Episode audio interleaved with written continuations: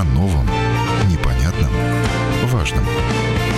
Программа «Простыми словами». На Латвийском радио 4.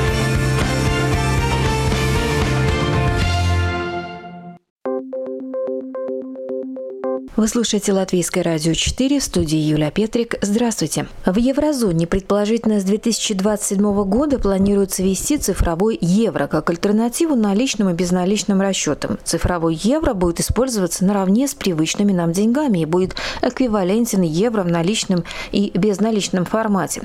Полезной функцией цифрового евро названы офлайн платежи которые смогут использоваться в случае проблем с подключением к интернету. Вице-председатель Председатель Еврокомиссии Валдес Домбровскис указал, что единая европейская валюта в цифровой форме предложит потребителям по всей еврозоне альтернативное платежное решение в дополнение к существующим сегодня бумажным, металлическим и карточным вариантам.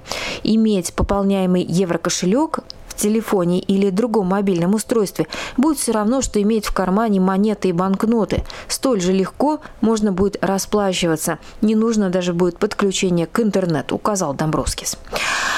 1 ноября Европейский центральный банк в рамках пилотного проекта введения цифрового евро начинает следующий этап тестирования валют, который продлится два года.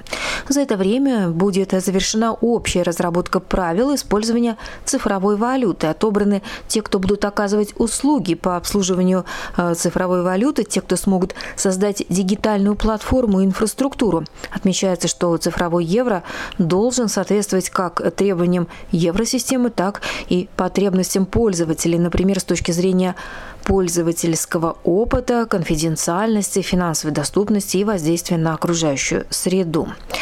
Начало подготовительного этапа не означает, что принято решение о запуске цифрового евро. Прежде должен быть завершен законодательный процесс Европейского Союза.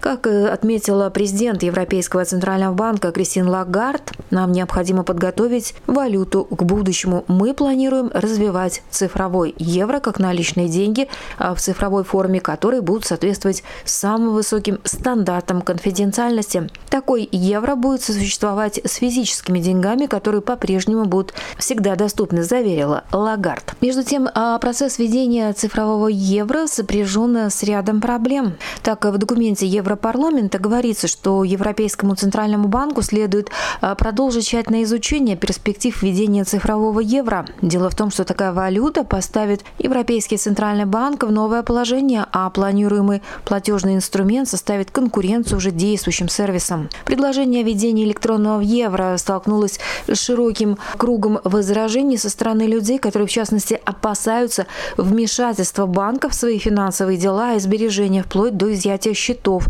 Но Брюссель уверяет, что будет обеспечена полная безопасность всех элементов будущей системы. Закон об этом должен быть принят Европейским парламентом и одобрен всеми странами Европейского Союза. Ну и, как ожидается, цифровая валюта может быть запущена с 2027 года. Зачем нужна еще одна форма европейской валюты. Какие преимущества она дает и почему решено внедрять цифровой евро? Э, в ближайшие полчаса узнаем от руководителя отдела развития дигитальных решений банка СЭП Ильи Ногичева. Э, здравствуйте, Илья. Здравствуйте. Спасибо, что согласились ответить на наши вопросы, которые касаются э, понимания, что такое вообще цифровой евро, потому что это кажется нечто такое абстрактное. Первый вопрос будет такой, э, что это такое цифровой евро? Это конкретная валюта или это какое-то абстрактное понятие? Еврокомиссия и Европейский центральный банк как бы предлагают ввести в дополнение к монетам и банкнотам виртуальную версию этой валюты. То есть, там, допустим, если у вас сейчас в кошельке есть 50 э, евро, это как бумажка такая, то в будущем э, будет возможность эту бумажку перевести в, в электронный вид, то есть один к одному.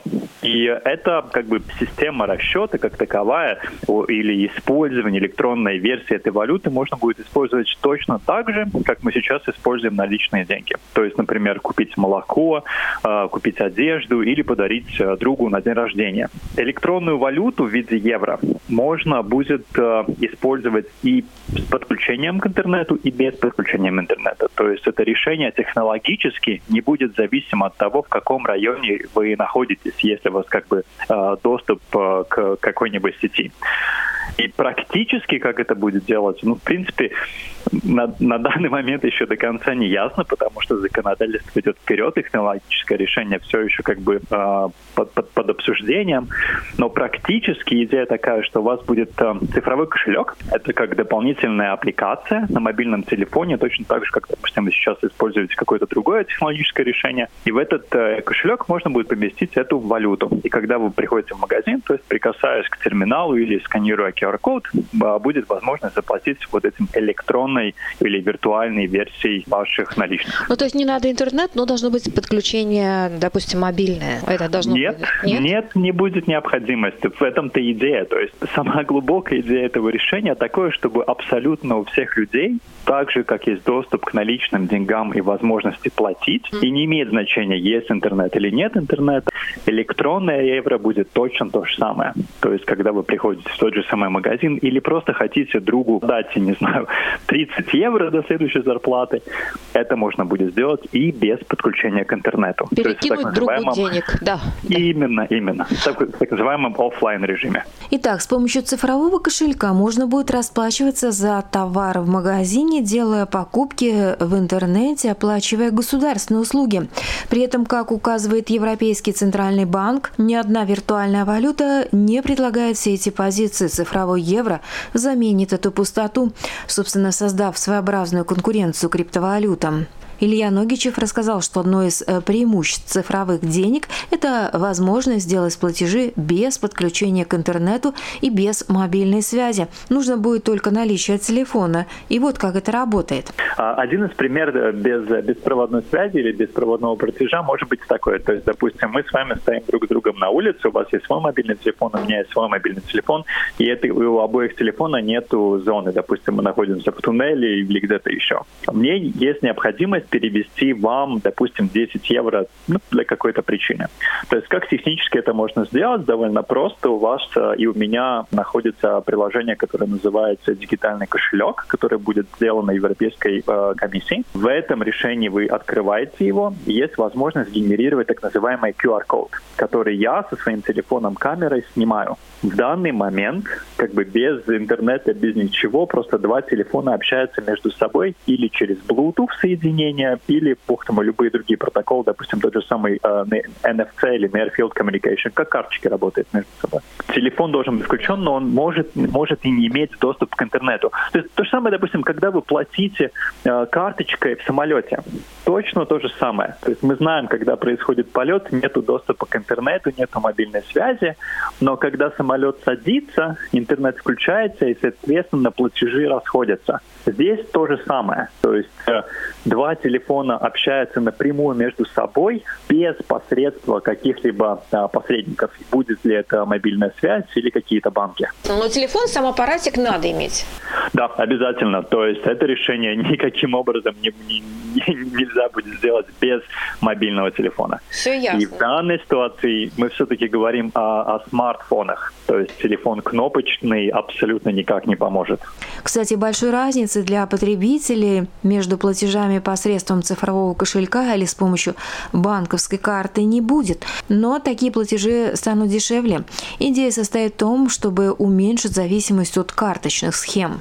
А в чем разница между э, цифровыми э, деньгами, ну, скажем, расчетами в таком вот формате и вот то, что мы сейчас э, осуществляем безналичные расчеты, это как? Разница в чем, по сути, основная? Ну, в принципе, для потребителя, как если мы с точки зрения такой смотрим, разницы практически никакой.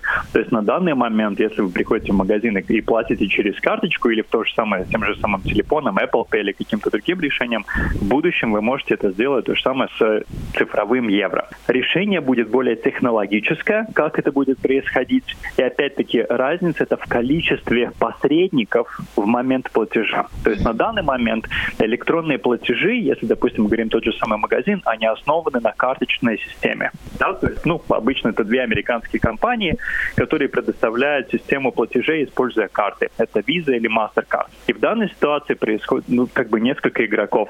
Существует два банка. Один банк, который выдает карточку, банк, который принимает платежи, это так называемые посттерминалы, и система карточек, это Visa или MasterCard. То есть довольно много игроков. Соответственно, каждый игрок получает какую-то комиссию во время платежа. Соответственно, в конце концов считается, что этот платеж дороже, чем тот платеж, который происходит с одного человека на другой. То есть, когда вы даете наличные деньги кому-то в руки, соответственно, посредников нет, никто не получает какой-то маленький процент из этого всего. И идея вот этого виртуального или так называемого электронного евро снизить количество посредников, уменьшить зависимость от так называемых карточных схем или карточных решений и сделать решение, которое будет основано практически только на евро-процессах. Ну, а это будет а, на выбор при сохранении системы безналичных платежей, там, из-за наличных денег, или это все-таки с постепенным а, массовым переходом именно в такие расчеты? Ну, то, что говорит э, Европейский Союз, они говорят, что они не собираются снижать количество наличных денег. То есть они не говорят, что будет необходимо а, абсолютно все наличные деньги перечислить на так называемую цифровую валюту. То есть это, это не, не конечная идея решения. Идея предоставить альтернативу, потому что они видят, что довольно большое количество людей используют безналичные расчеты все больше и больше. И они хотят чуть-чуть уменьшить зависимость от э, других игроков, тех же самых, допустим, компаний, которые предоставляют карточки, чтобы как бы расчеты больше шли по европейским а, процессам, европейским а, решениям. По данным Еврокомиссии, 55% граждан Европейского Союза предпочитают безналичный расчет, 22% расплачиваются наличными, а 23% не имеют каких-либо предпочтений. Важно понимать, что цифровые деньги – это те же реальные деньги, которые можно будет перевести на банковскую карту или обналичить в масштабе один к одному.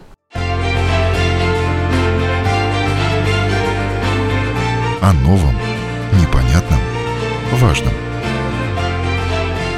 Простыми словами.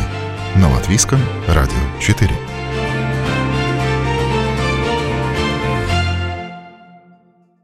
Вы слушаете программу «Простыми словами». Сегодня говорим о том, что такое цифровой евро, какие преимущества он дает и почему решено внедрять электронную валюту. И об этом рассказывает руководитель отдела развития дигитальных решений банка СЭП Илья Ногичев то количество денег, которое будет в электронном формате, в электронном виде, можно ли их будет конвертировать, допустим, в наличку или э, перевести на обычную карточку. То есть оно будет конвертируемо и оно будет ли по эквиваленту совпадать. Ну, то есть это не какие-то вымышленные деньги, а это фактически реальные деньги будут. Вот в чем вопрос. Да, очень вкратце ответ «да». То есть э, идея того, что электронное евро, наличные деньги или которые у вас остаток на счету, количество евро, это практически одно и то же с точки зрения конвертации, один к одному. Так же, как вы можете с карточки в банкомате снять, допустим, 50 евро и заплатить в магазине, точно так же ту же самую сумму можно перевести в электронное евро и заплатить в магазине. И то же самое, допустим, частные деньги можно принести, внести, допустим, в тот же самый банкомат и выбрать, вы хотите их внести на расчетный счет, который в банке, и платить через карточку, или перенести их на так называемый дигитальный счет дигитального евро и платить через него. Конвертация по единице. Да, понятно. То есть это не какие-то вымышленные, нарисованные сколько хочу, столько нет, нет, нет, нет, нет, нет, конечно. И, и э, деньги между собой, конечно же, связаны. Соответственно, допустим, если вы делаете какой-то перевод в одном месте, снижается, в другом месте увеличивается. Однако Европейская комиссия определила для цифрового евро ограничение по размеру такого кошелька не более трех тысяч на виртуальном счету все равно, допустим, нужно сказать пару вещей, которые Европейская комиссия все-таки ограничивает. Это ограничивает количество этих денег, то есть у частного лица не может быть больше трех тысяч электронных евро. То есть это, в принципе, это идет вместе с тем же самым, что и говорится насчет наличных денег, только сколько в год вы можете использовать и так далее, и так далее. И, соответственно, как бы на банках будут ставиться определенные обязательства насчет того, как именно а, происходит процесс конвертации с вашего, допустим, расчетного счета на тот же самый дигитальный евросчет и так далее, и так далее. Но и я понимаю, что какая-то будет система контроля оборота этих денег, то есть вот куда будут эти данные стекаться, в какую базу, кто будет все это видеть, координировать? Это, это очень хороший вопрос, на него до конца еще нет ответа, потому что то же самое, что мы как банковская сфера пытаемся понять, как именно работать с, с, с этой постановкой. То есть Европейская комиссия, Европейский центральный банк говорят очень открыто, что они в процесс платежа не будут знать, кто что делает. То есть это их не интересует, соответственно, как бы они не смогут получить эту информацию. В тот же самый момент э, мы знаем, что это решение или как платеж платежи должны соответствовать стандартам, таким же, как и любые остальные платежи, безналичные платежи в европейской системе. Соответственно, они должны быть э, безопасны. Мы должны проверять, нет ли там обмывания процесс денег или не финансирует ли это террористическое решение и так далее, и так далее. То есть как именно данные будут собираться и как именно они будут процессироваться, на данный момент это неизвестно. Мы не ждем, что было бы что-то более сложное, чем, допустим, сейчас происходит процесс, когда, ну, зная своего клиента в банке э, и беря во внимание, что банки будут как посредники в процессе этого цифрового евро, я думаю, что процесс будет очень-очень похож. Банки, вероятно, так же, как и с другими форматами денежных средств, смогут блокировать счета и с цифровыми а деньгами, если будут выявляться какие-либо нарушения. Как это происходит сегодня а, с денежными средствами на обычных счетах? Например, блокируются счета неплательщика. Это хороший вопрос. Мы пока не знаем конечного ответа, но идея опять-таки остается та же самая, угу. что должно быть те же самые требования, как и по отношению к наличным деньгам. Есть такая идея, что что цифровая валюта а, больше применяться будет для расчетов а, среди каких-то государственных учреждений, и что это как бы уменьшит риски коррупции, то есть в этой сфере она будет больше использоваться. Есть такие какие-то идеи на эту тему? Да. Ну, то, что мы видим, как бы, с чем идет именно Европейский Союз, это более идея, что это будет использоваться практически во всех тех же ситуациях, как, где на данный момент используются наличные деньги. То есть это было бы покупка в магазинах, это это подарки друзьям, это платеж за определенные процессы и так далее, и так далее. То есть я бы сказал, что нету пока границ для того, чтобы использовать это решение.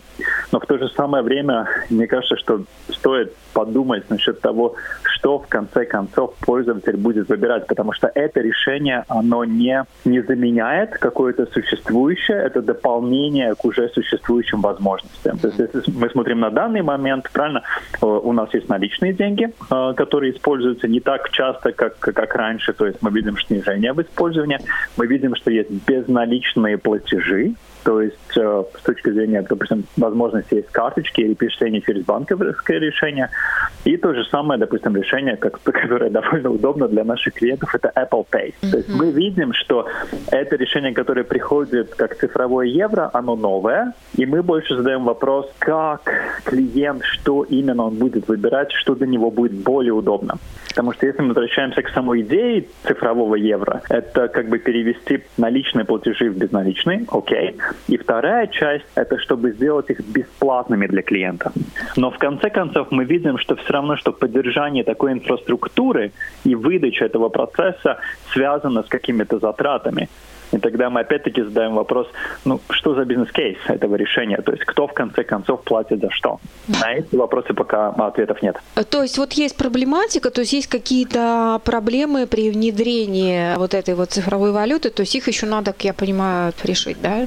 Я бы сказал так, что у нас э, довольно хорошая дискуссия между Европейским центральным банком и Латвийским банком на, насчет этого вопроса. То есть существует группа экспертов э, с разных сторон, которые смотрят и предлагают свои решения, задают вопросы, получают ответы.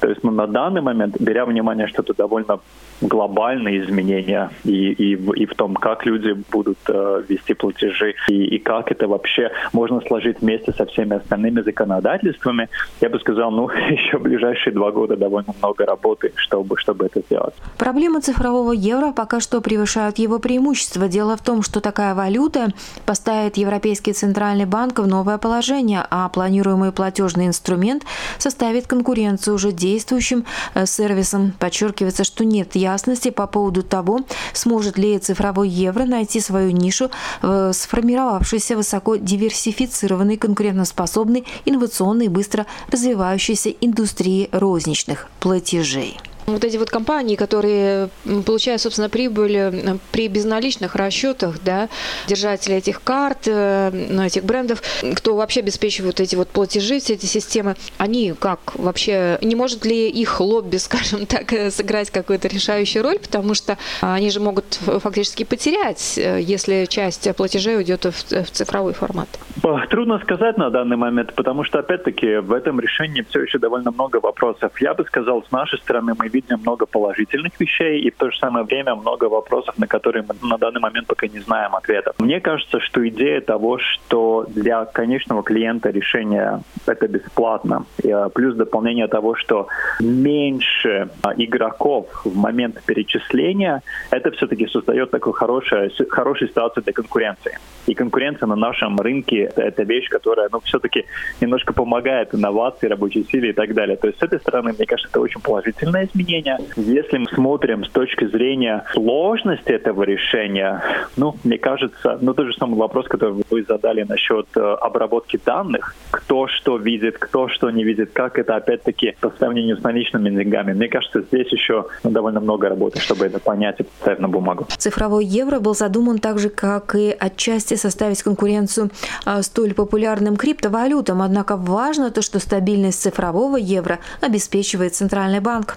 А в чем отличие такой вот валюты от, допустим, биткоина? Все-таки есть похожесть или это совсем другая вещь? Я бы сказал, есть, но и есть очень огромное отличие. То есть с точки зрения биткоина, в той же самой евровалюте, технология, по которой э, будут происходить платежи, еще не решена. То есть есть несколько вариантов. Один из вариантов — это система платежей, которая в Европе уже довольно популярна, это европлатежи. И второй вариант — это использовать так называемый distributed ledger technology. Какой путь выберет Европейская комиссия, мы узнаем в течение двух лет, то есть когда будет э, сделан так называемый proof of concept или пилот. Но разница между криптовалютами и валютой Центрального банка в том, что стабильность э, дигитального евро обеспечивает Центральный банк. Mm. То есть его цена не будет меняться так же резко, как, допустим, цена криптовалюты, которая не подключена к чему-то стабильной. В данной ситуации дигитальный евро — это точно то же самое, что и евро как наличный. Соответственно, его курс гарантирован Центральным банком. Понятно, это официальная валюта с репутацией, именно, возможность именно. ее да, использовать везде легально и, в общем, без всяких проблем. А вот что это за пилотный проект э, по введению, внедрению цифрового евро? В чем он заключается?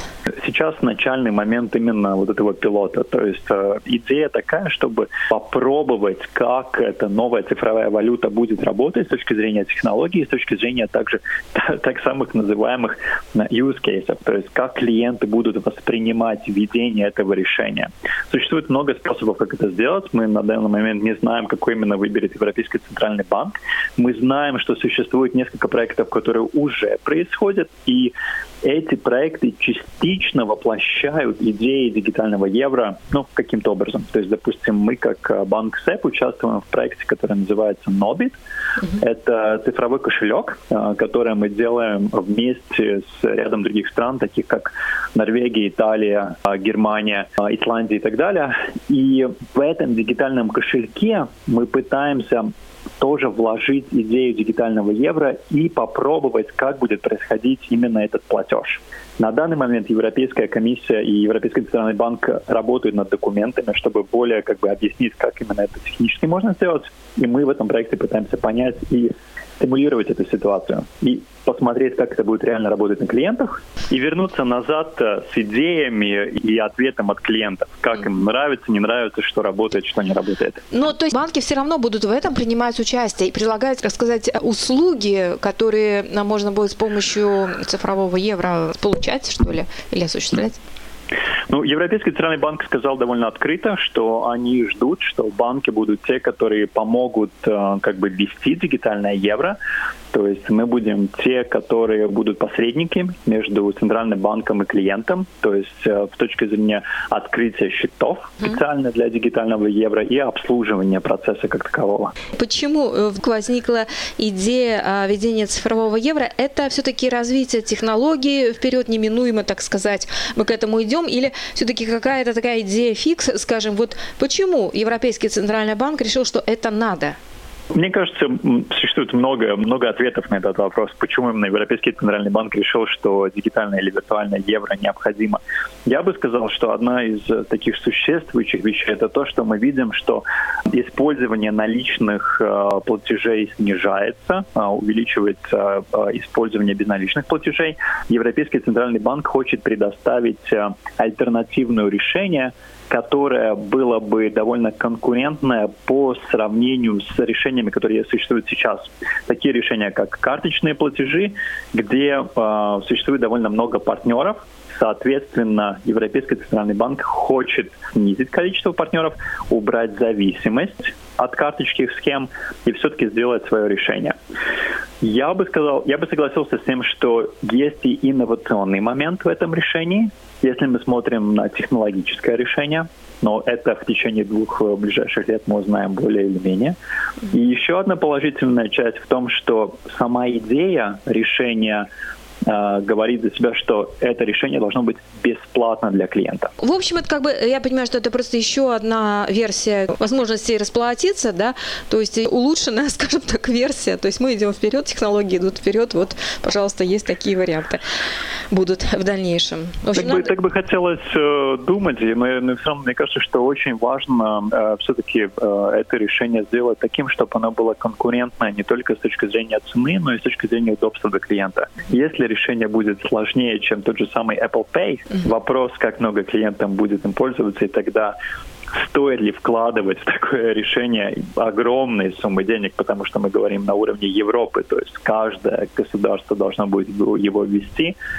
Но это все-таки надо сложить и, и тогда принять решение. Ну, сейчас все тестируется, будет видно и понятно. В любом случае, будем смотреть на это с позитивной точки зрения, все ради наших удобств.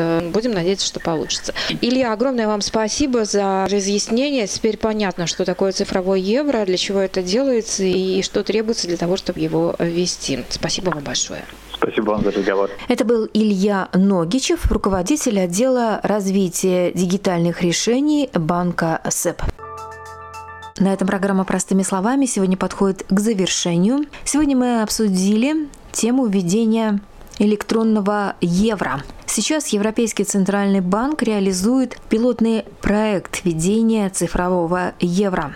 В рамках этого проекта планируется понять все плюсы и минусы от введения цифровой валюты. Напомним, что согласно планам цифровой евро должен использоваться наравне с привычными деньгами и будет эквивалентен евро в наличном и безналичном формате.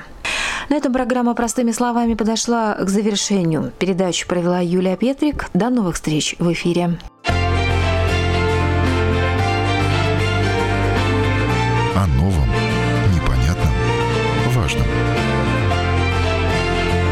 Простыми словами. На Латвийском радио 4.